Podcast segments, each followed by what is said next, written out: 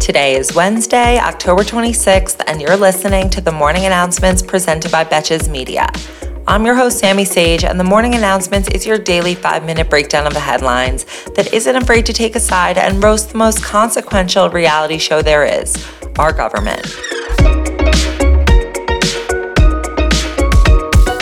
There are officially less than two weeks until the midterm elections, and last night was a debate night.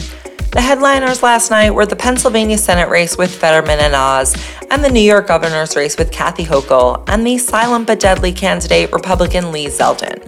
Meanwhile, early voting is already underway in 34 states and DC, and more than 7.5 million people have already voted. In some states, their turnout is even higher than early voting records in 2020. Voting, so hot right now. Unfortunately, this turnout and enthusiasm is happening amidst reports of voter intimidation, particularly in the battleground state of Arizona. Arizona Secretary of State Katie Hobbs has referred six reports of voter intimidation to the DOJ and the Arizona Attorney General in the past week. The allegations include harassment of an election worker, as well as voters claiming that they were being video recorded and their license plates photographed at ballot drop boxes. I should mention that this Secretary of State Katie Hobbs, who made these referrals, is currently running for governor against Republican candidate and election denier Kari Lake in Arizona. Kari Lake says she will only accept the results if she wins. So, yeah, maybe put yourself in the situation. Are you the person camping out next to a box recording strangers? Or are you the one who wants you to be able to put that envelope in the box without these weirdos camping out next to it? That's who you should vote for.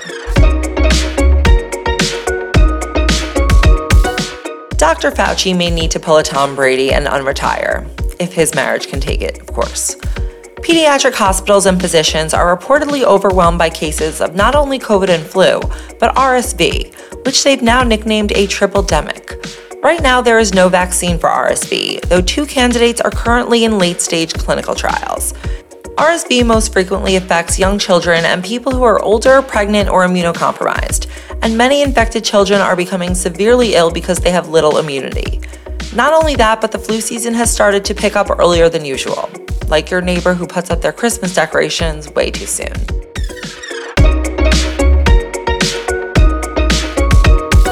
So, yesterday, President Biden received his updated COVID booster and made a statement that not enough people are getting them, but encouraged everyone to do so.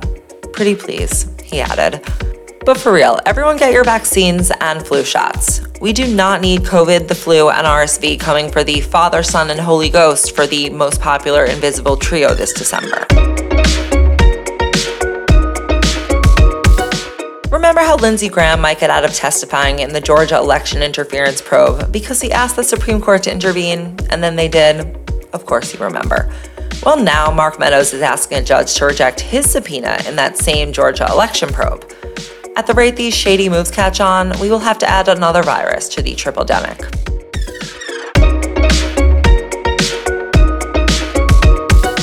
As for some testimony that did happen, yesterday Hope Hicks was deposed by none other than the January 6th House Committee. Her interview was private and transcribed, though she reportedly told Trump that he'd lost the 2020 election and did not personally work on overturning the results, but said that to get him to admit to losing would be a waste of time. Democracy, definitely not worth hurting Trump's little fifis. Yesterday, the UK's new Prime Minister Rishi Sunak was sworn in after meeting with King Charles, who officially invited him to form a government. Since this was Charles' first time doing that, I can't help but think how much funnier it would have been if he didn't do that and then went full monarchy, l'état c'est moi.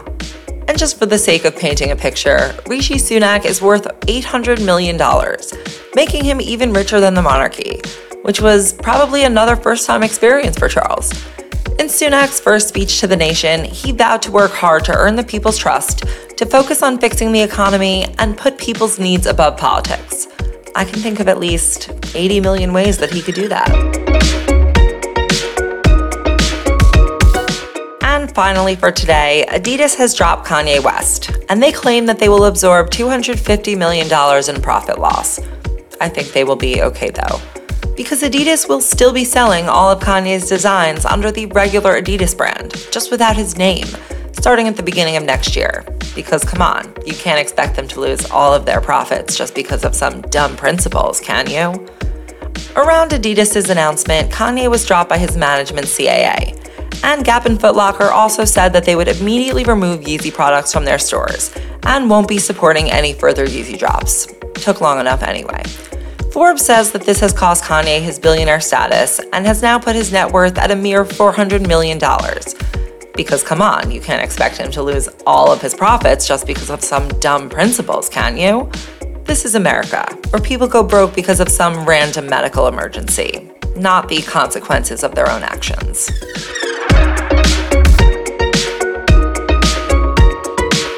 Thank you for listening to the morning announcements. If you enjoyed this podcast and all the biased views shared here, you can help us grow by leaving a five star rating on Spotify and a review on Apple.